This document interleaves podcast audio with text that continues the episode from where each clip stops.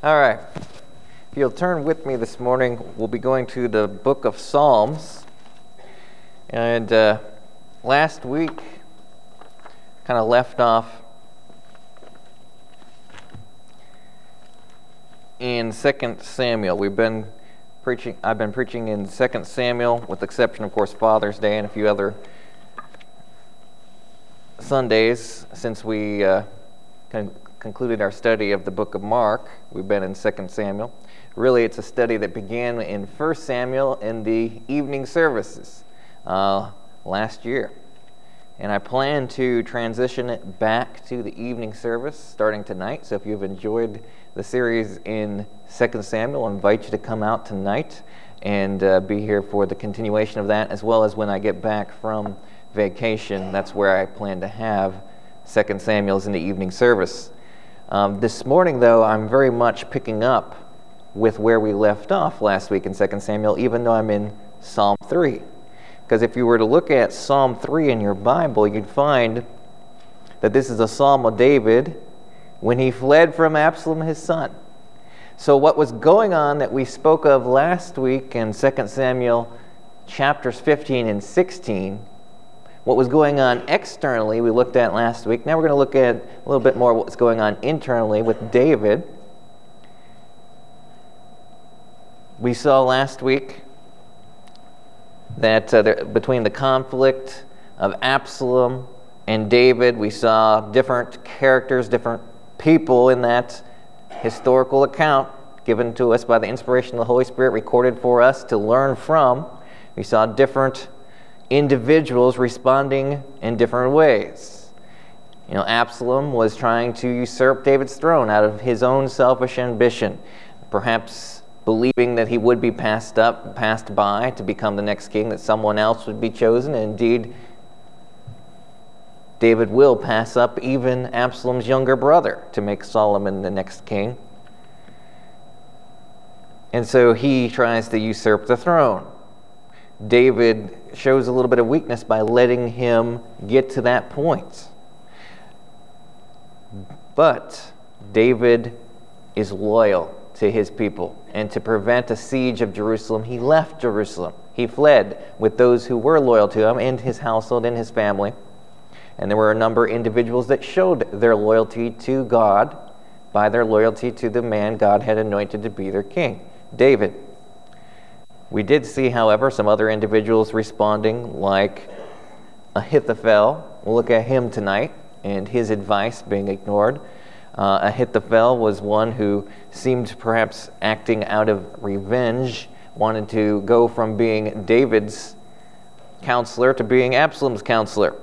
And then we saw Ziba, who pretended to be loyal to David, but he was out for his own ends, telling a lie about Mephibosheth uh, who he said was trying to take over the kingdom for himself. In the line of Saul, we saw a character who cursed David last week as David left Jerusalem. This Benjaminite was a, a, a, relative, or at least in the tribe of Saul, and felt that David was getting what he deserved for taking Saul's spot as the king. And as David leaves, as he goes through all these things, and he's in exile, he's not in Jerusalem now. Absalom is taking over and establishing himself as the king for the moment. David pens this psalm, Psalm chapter 3. And in Psalm chapter 3, we find David's testimony of having confidence in God, not only to survive, but to thrive. And we see this in the three elements that we find here in Psalm chapter 3. We'll be looking at those one at a time. Let's begin in prayer. Heavenly Father, we thank you again for each one here. We pray that you speak through your word now in Psalm chapter 3, as well as some of our references that we'll refer to throughout this message that you'd speak plainly and clearly to our lives through your word and through me now, we pray. For your glory. In Jesus' name, we pray. Amen. The first element we'll look at in Psalm chapter 3 is the perception of this difficult situation. Of course, in David's case, the difficult situation is that Absalom is now taking over his throne, and his life is in danger. We'll see tonight how if Absalom had just taken the good advice, the secular good advice, we would say, not godly advice, but good advice speaking from man's point of view, he would have simply followed David right away, killed David, brought everybody back in, said, Hey, I'm the king now. Your, your loyalty to David is forgiven. David's dead now. I am the king. But Absalom doesn't do that. By the grace of God, God defeats that counsel that he, Absalom is given through the counsel of another man who's loyal to David. We'll look at that tonight. But David's life is in danger here. And as he flees Jerusalem, there's a perception of this difficult situation, of this challenge in his life, of this threat to his life. And that perception is that there is this unsurmountable, seemingly great and insurmountable challenge to David that everyone is rising up against him. Look at verse 1 of Psalm chapter 3. Lord, how are they increased that trouble me? Many are they that rise against me. Many are they be which say of my soul, There is no help for him in God Selah. So notice that many are rising up. They are increased that trouble me. They are many that rise up against me. Many they be which say of my soul. At this point, remember what we looked at last week in 2 Samuel 15 and 16. Absalom is one of the many rising up against David, and he's turned the hearts of Israel to him rather than David. You know, he pointed out, he stood in the gates and said, If anyone has something that you want to speak to the king, come speak to me. I'll take your case. There's no one else that will represent you as well as I will. I'll make sure you get a favorable conclusion to your case. And he stole the hearts of Israel. And then we had Ahithophel, who had been a trusted counselor of David, who turns from David to support Absalom. We mentioned he was also Bathsheba's grandfather. Maybe he feels that Bathsheba was shamed by that whole situation that, that when David had sinned, had had her husband killed and maybe he is out for revenge. But in any, in any case, he chooses Absalom over David and gives his support to David, uh, Absalom instead of David, and counsels very good counsel that fulfills well, not good as in godly counsel, but good as in wise counsel, counsel that fulfills what Nathan the prophet had told David. Nathan told David, "You back in First, uh, 2 Samuel 12, you have done this thing with Bathsheba secretly. I will do it openly before all Israel. And as we saw at the end of 2 Samuel 16 last week, taking Ahithophel's counsel, Absalom established himself and shamed David in front of uh, all his people with his, by taking David's concubines. And uh, Ziba was another one who rose up last week that we looked at in 2 Samuel chapter 16. Ziba said he was loyal to David, but really he presents another problem to David because he presents a problem that David will have to deal with later, which is he tells a lie to David. David believes that lie, believing that Ziba is loyal to him. The lie is Ziba says, Mephibosheth, who you took in, out of your loyalty to your best friend Jonathan, who has passed away, and you're honor, honoring your covenant, your agreement with Jonathan, to take care, to have a, a league, to have a covenant with Jonathan and his descendants, and you're taking Mephibosheth, who's lame, into your household, you're providing him with land while he is rising up against you, taking advantage of the situation with Absalom, and he's trying to become the new king. That was Ziba's lie. And so Ziba is going to get some of Mephibosheth's land all of it to start with. So Ziba rises up and uh, brings trouble. He's saying Mephibosheth is bringing the trouble. So at this point, when David writes the psalm, maybe he believes it's Mephibosheth that's rising up. His best son, his best friend's son, who he took in. At this point, when he's writing the psalm, he may think that he is against him. Many are rising up against him. Shimei is another one, a descendant of Saul. We looked at in uh, chapter 16 last week. He's the guy we felt like had a death wish because he is throwing stones and cursing David and his men, his armed men. And indeed, one of the men loyal to David, Joab's brother Abishai, says, Let me take my sword and remove his head, silence him permanently. And David says, No, the Lord has told him to say these things. I deserve these things to be said about me. It's true that I'm a bloody man. Not for the reason that Shimei was saying. Shimei was saying, You're a bloody man because you've taken the kingdom from the house of Saul. When David had nothing to do with Saul's death, or Jonathan's death, or even Saul's son who sat on the throne under Abner's leadership of the northern tribes of Israel and was assassinated. David had nothing to do with that, even executed the assassins in that case. And yet he's being blamed for that by Shimei. And Shimei saying, "See, this is what you deserve. You deserve to be, uh, you deserve to be overthrown by your son, just like you overthrew the house of Saul." And that's not true. But David recognized, "Yes, I am a bloody man. I do deserve this for other reasons. What, namely, what he did to Bathsheba's husband, arrange his death." And so David recognizes this, this is the consequences that Nathan spoke of, that the sword would not depart from his house. It already came to his house when his son Amnon had been killed by Absalom. And it continues now with Absalom trying to take his throne. But David is not going to stop with this perception, okay? This perception at looking at the external factors that we've described here is that everyone is rising up against David. Now, there are some that are loyal to him, but it seems that there are a host of adversaries rising up against David. He's had to flee his capital city, leaving his palace behind for his own son to steal from him. And that's just the first part of this outward perception. The second part gets worse. Not only are there all these foes rising up against David, but look in verse 2. Many there be which say of my soul, there is no help for him in God's Selah. And that word Selah may mean stop, think about this. Listen to that again. Many there be which say of my soul, there is no help for him in God. Of course, that's not true.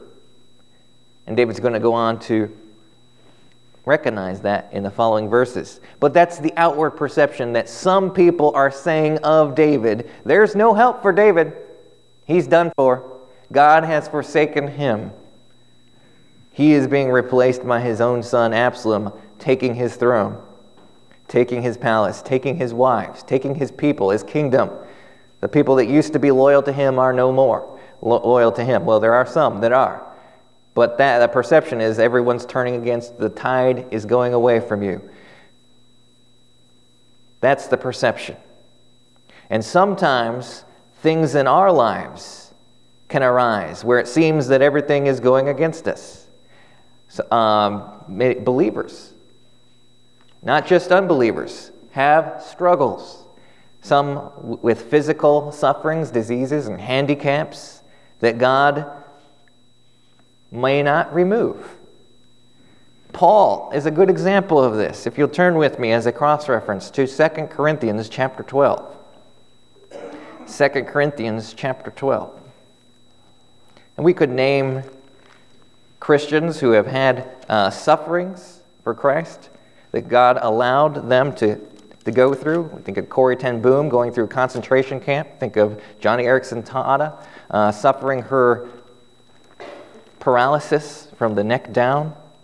And that they were Christians who were faithful to God, but they suffered those physical and emotional difficult situations in their life. Paul had one. We're not exactly sure what it is, but he refers to it in 2 Corinthians chapter 12 as a thorn in the flesh. Many believe it was his eyesight failing. Let's look at 2 Corinthians 12, verse 7. And lest I should be exalted, says Paul, above measure, through the abundance of the revelations, there was given to me a thorn in the flesh. So it seems to be a physical pain, a physical suffering, a difficult situation, certainly, in his life. The messenger of Satan. So, even this something physical can become a spiritual attack by the devil, even a physical ailment, physical pain. And many in here have had those type of attacks in recent months. the messenger of Satan to buffet me, lest I should be exalted above measure.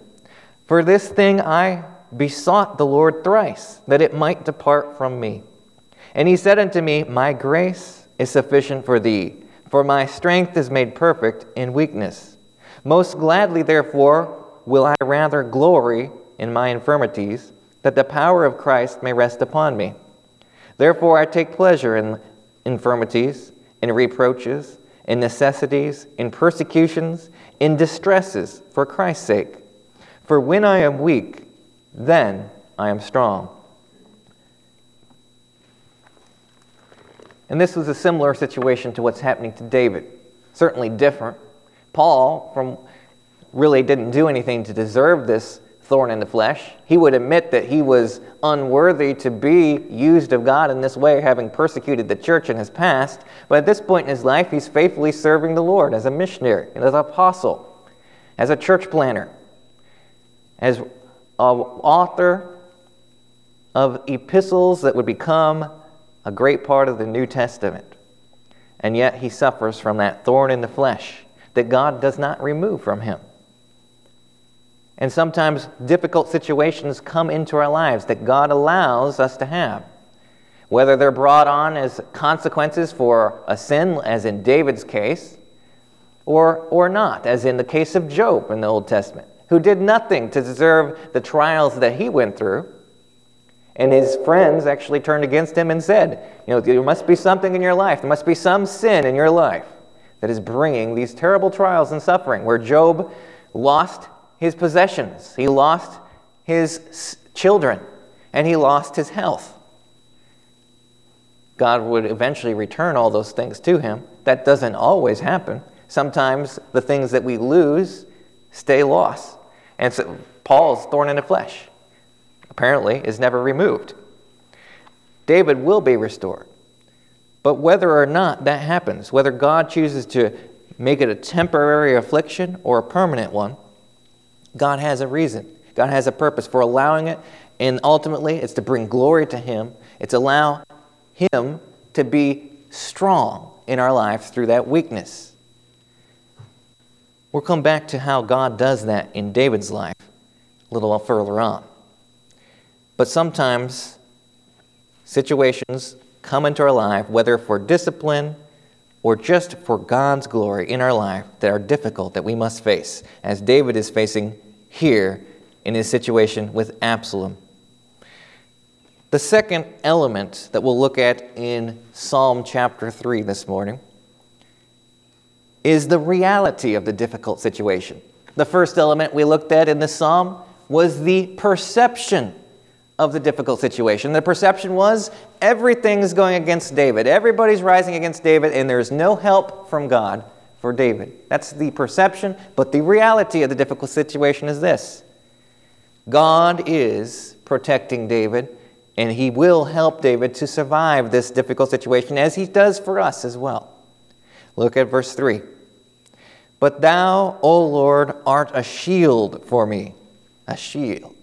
Speaking of the protection of God, who shields us from the attacks of the devil, from the difficult situations, not always keeping us from entering difficult situations or pains or sufferings or trials, not keeping us from experiencing those, but helping us to survive them, to endure them, and to grow through them, and to give glory to God. That in our weakness, He is strong.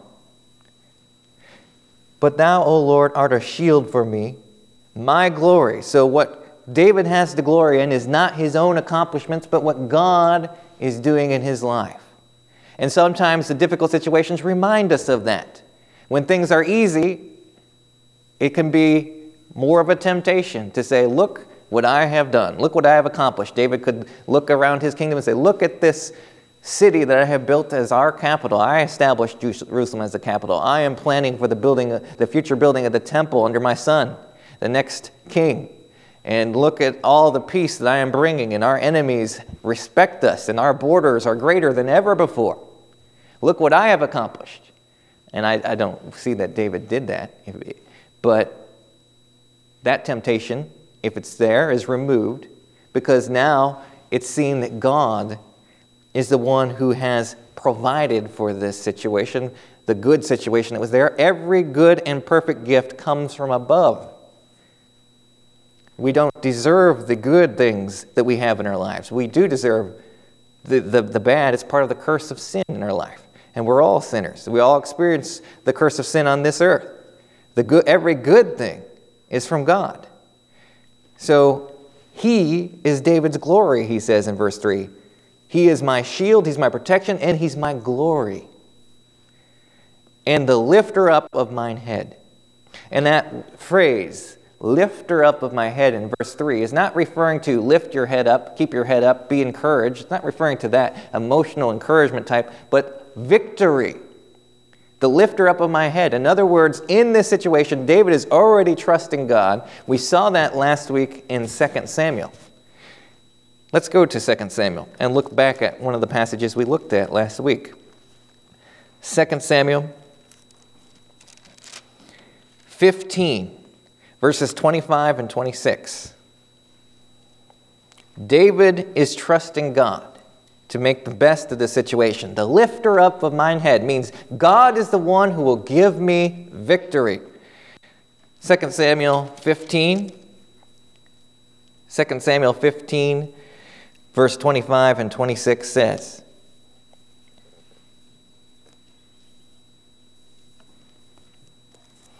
I think I'm looking at the wrong verse. Let me go down and find the right one. No, I am at the right one. Here we go. Verse 25 And the king said unto Zadok, Carry back the ark of God into the city, if I shall find favor in the eyes of the Lord. So if I shall find favor, says David, in the eyes of the Lord, he will bring me again and show me both it and his habitation. But if he thus say, I have no delight in thee, behold, here am I. Let him do to me as seemeth good unto him. So David's saying, if it's God's will, God will give me the victory over Absalom. He will return me to Jerusalem as the king, if it be God's will. We see that echoed in David's response at the end, eh, or should we say the middle of chapter 16, where David answers Abishai, who's loyal to him and wants to kill Shimei, who's cursing David. Verse 11.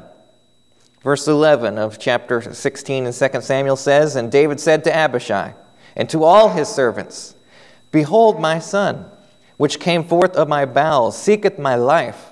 How much more now may this Benjamite do it?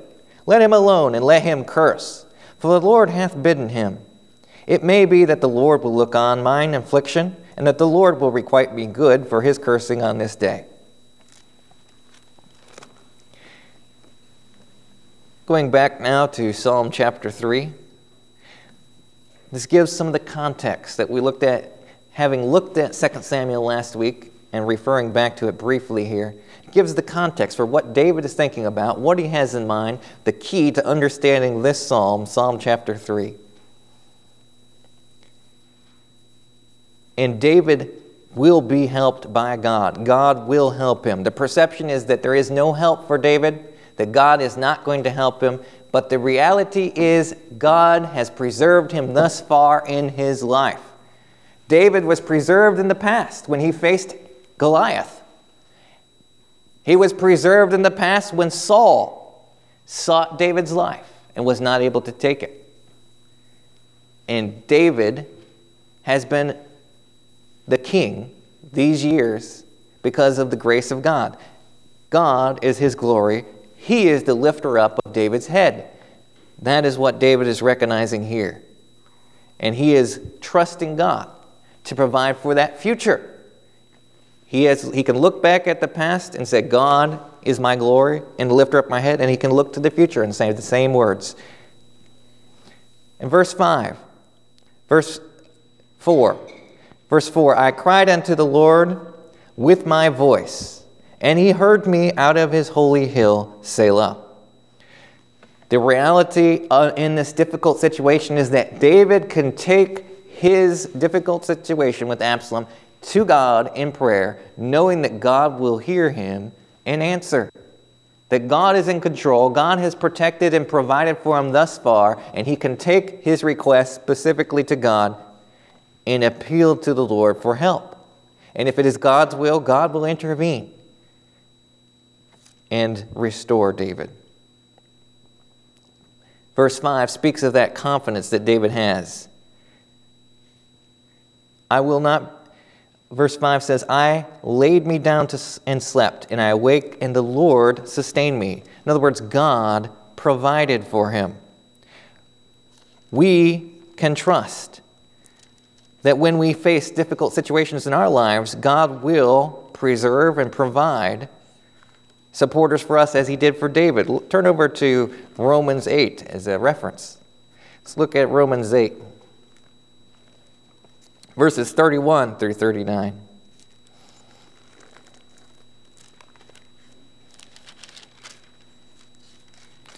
Romans 8, starting at verse 31. What shall we say? What shall we then say to these things? If God be for us, who can be against us? He that spared not his own Son, Jesus, but delivered him up for us all, how shall he not with him, how shall he not with him also freely give us all things? Who shall lay anything to the charge of God's elect? It is God that justifieth. Who is he that condemneth? It is Christ that died, yea, rather, that is risen again who is even at the right hand of God, who also maketh intercession for us. Who shall separate us from the love of Christ? Shall tribulation or distress or persecution or famine or nakedness or peril or the sword? As it is written, For thy sake we are killed all the day long. We are counted as sheep for the slaughter. Nay, in all things we are more than conquerors through him that loved us. For I am persuaded that neither death, nor life, nor angels, nor principalities, nor powers, nor things present, nor things to come, nor height, nor depth, nor any other creature shall be able to separate us from the love of God, which is in Christ Jesus our Lord. So we can have the confidence like David had that when we face difficult situations, whatever they may be in our lives, like David did with Absalom and with many people turning against him in that situation, that God loved us. He loved us so much. What better could illustrate that than Christ dying for us? If Christ died for us and God loved us so much, how much more is He able to provide for us in the what is compared to our salvation and eternal security in Christ, a small thing? To illustrate this further, let's go to Matthew chapter 7. Matthew chapter 7. In Christ's Sermon on the Mount he speaks of asking, as David does in his prayer, that where he, he says, I cried unto the Lord, verse 4, with my voice, and he heard me out of his holy hill. We can have that same assurance that David had that God hears us when we pray. Matthew 7, verses 7 through 12. Matthew 7, starting at verse 7. Ask, and it shall be given unto you. Seek, and ye shall find. Knock, and it shall be opened unto you. For everyone that asketh receiveth, and he that seeketh findeth. And to him that knocketh it shall be opened. Or what man is there of you, whom his son, if his son ask bread, will he give him a stone? Or if he ask a fish, will he give him a serpent? If ye then, being evil, know how to give good gifts unto your children, how much more shall your Father which is in heaven give good things to them that ask him? Therefore, all things whatsoever ye would that men should do to you, do even so to them. For this is the law and the prophets. So we're reminded there that when we ask, we can ask with confidence, knowing that God is good. He's going to do what is best, whether that's allowing the difficult situation to continue and allowing His strength to be seen in our weakness, that He is providing and protecting us even through that difficult situation in our life. Or if He chooses to remove that and to provide, to take that away, as He will with David. As He will with David. We'll see uh, more on that tonight, where David is going to be restored to his kingdom and Absalom will lose. Let's now go to the third element of Psalm chapter 3. We've looked at the perception of the difficult situation, we've looked at the reality of it, which is that God does care, that He is shielding. And He is our glory. He is the lifter up of my head. But now we're going to look at the third element, which is that we can have confidence in God to save and to bless through a difficult situation. To save and to bless. In other words, that we can not just survive, but we can also thrive, even through, even after and even in the middle of a difficult situation. Let's start with verse 6, which speaks of this confidence. Verse 6 I will not be afraid of 10,000 of people that have set themselves against me round about. Knowing the reality of difficult situations that we face can cause us to be afraid because of the perception of that reality, the perception that everything's against us. The, but the reality is, again, when we recognize the reality that God is protecting us, God will provide us, God hears us when we cry out to Him, as David does in this situation, we can have confidence knowing that God is in control and God can and will answer us. And David knows Absalom, his cause is not right. He, Absalom's not a godly man. David is. David's had his faults for which he is paying for still in this situation. But when you compare the two, Absalom and David, Absalom is the ungodly man, David is the godly man. So God is going to ultimately come to David's rescue. He's ultimately going to provide for David, and he's going to punish Absalom. Absalom was not in the right. And because his cause is just, David has all the more confidence that God will answer and provide in this situation, that he will hear and he will protect David, he will preserve him, he will answer his request. Look at verse 7 as we see him build upon this confidence of him not being afraid of those gathering against him of his life being in danger. Look at verse 7 Arise, O Lord, save me, O my God, for thou hast smitten all mine enemies upon the cheekbone, and thou hast broken the teeth of the ungodly. And to be smote on the cheekbone, of course, that is the place that will inflict the most pain and the most insult, a slap across the face. So David's saying, rebuke them, slap them across the face. Um, which is not usually the way we're supposed to pray, by the way. Okay, we're, we're supposed to turn the other cheek. But David in this is, is praying very specifically here for God to intervene on his behalf because he's being attacked by ungodly people. People who are out for their own selfish ambition or revenge. And they're trying to usurp his throne. And he knows that Absalom will not make a good king of Israel. And David's going to pick very carefully when it comes time to pass his throne down to one of his sons, he's going to bypass Absalom's younger brother, who is the oldest remaining heir, and assumes that he'll get the throne.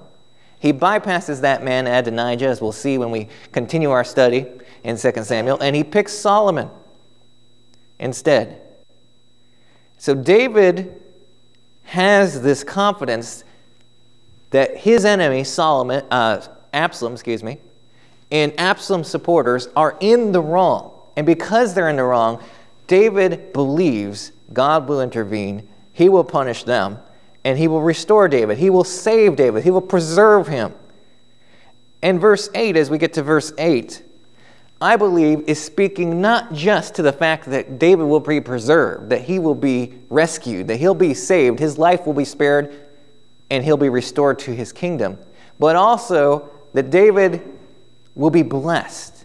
We see two parts in verse 8 salvation, referring to David being preserved. David is going to survive. That's the salvation here. This salvation is not speaking, of course, of our spiritual salvation through Jesus on the cross, but this physical salvation of David. He's going to be spared, he's going to be saved, he's going to survive. Verse 8 Salvation belongeth unto the Lord. And then, furthermore, thy blessing is upon thy people. So, not only is David looking for salvation from this difficult situation, not only is he looking to survive, he's looking to thrive, to be blessed by God.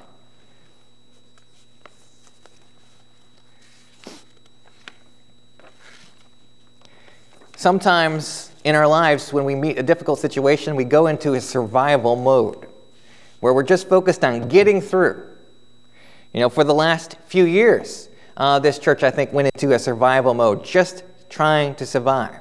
But, you know, God, His plan for us is not just to survive, but to thrive, to grow, to be what God wants us to be for Him, to get on His plan and His vision and to reproduce ourselves, to grow, to reach out and really have a ministry and touch people's lives. You know, for the past few months, or at least past few weeks as your, as your pastor, I've been almost in survival mode, coming to the end of the school year, and being very busy, just trying to get through, just trying to survive. Definitely as a teacher, I've been in survival mode. Just getting to that point where, the, where my boss finally says, okay, we'll give you one more shot for next year.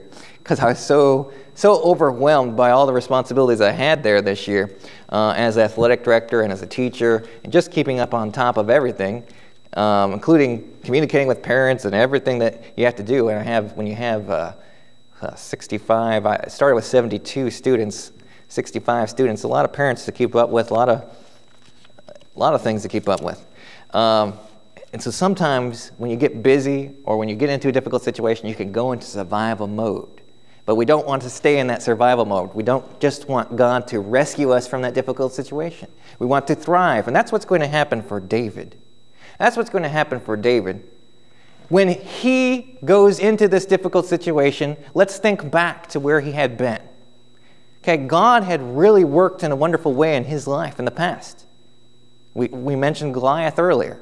We mentioned Saul earlier and David becoming out of that difficult situation. We looked at that in our study of 1 Samuel, of Saul's consistent pursuit of David. David wrote some of the Psalms with those in mind those difficult circumstances. But then when David had gone on and been blessed, he had not just been preserved, he had not just been he had not just survived those difficult situations, he had been thriving. And as I mentioned, he wanted to build a temple for God. And God was pleased with that desire, but he said, "No, you know, your son will you can prepare it, but you won't build it." David had brought the ark of the covenant back to Jerusalem. He had restored. You know, the tabernacle being set up there, or, or at least a tent for the, for the Ark of the Covenant. And yet, he had begun to not be thriving anymore. When he entered his sin with Bathsheba, of course, he wasn't thriving in his walk with God anymore. When he allowed Amnon, you know, to rape his sister, you know, because he had David had multiple wives, one son Okay, and then uh, Absalom, being the brother, full brother of that daughter, killed Ab- Amnon. And David didn't deal with that effectively as well. He allowed these things to happen in his household. He allowed Absalom to gain power to the point where he had to leave. So David was not thriving anymore. But when David came back, he's not just going to survive Absalom he's going to begin thriving again, I believe, because I think you can see the evidence of that with Solomon. With his older sons, Absalom, Adonijah, Amnon, the ones we have named in the scripture, we see how his older sons didn't turn out very well. And I think that's a, that's a point where perhaps David was just busy fighting wars and surviving at that point in his life, just going through the, the daily busyness of leading his country as the king. And he wasn't thriving anymore at that point in his life. But when he gets back after Absalom, something's different when Solomon becomes king because Solomon loves the Lord in such a way that God is going to come to Solomon and offer Solomon anything that he chooses. And Solomon chooses wisdom. He chooses wisely, Ask for wisdom from God. What influenced him to get to that point in his walk with God? I believe it was David spending time with Solomon, raising Solomon the way he should have raised his other sons. I believe David, when he comes back having written this psalm here in Psalm chapter 3, I believe David goes back to a point where he's not just surviving, he's thriving in his walk with God, and his relationship with his family. We see evidence of this even in the book of Proverbs, where Solomon is the main author. Solomon begins the book of Proverbs in Proverbs chapter 1 and verse 8. He begins with, My son, hear the instruction of thy father.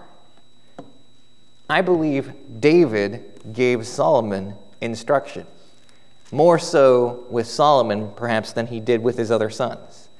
And that David gets back to a place of thriving. He's not going to be perfect, he's still going to make a, a major mistake that we'll get to study in our study of 2 Samuel that will continue again in our evening services starting tonight. And we are invited to join us there. If you haven't been joining us for that Bible study on, eve- on Sunday nights, we, enjoy, uh, we would enjoy you coming out and joining us in that study. But I believe David is a good example of someone like all of us in our lives, in our marriages. You know, my wife and I are, are celebrating our sixth year of marriage. And during the course of those six years, there's times when you just go into survival mode and you get so busy you just have to get through. We, we moved from Arkansas, where I was teaching, when I, when I felt called to go into the ministry, went to seminary, worked, worked a job while going through seminary for three years, and then went to teach full time for a couple years, then have come here and been teaching and serving as your pastor and have enjoyed it.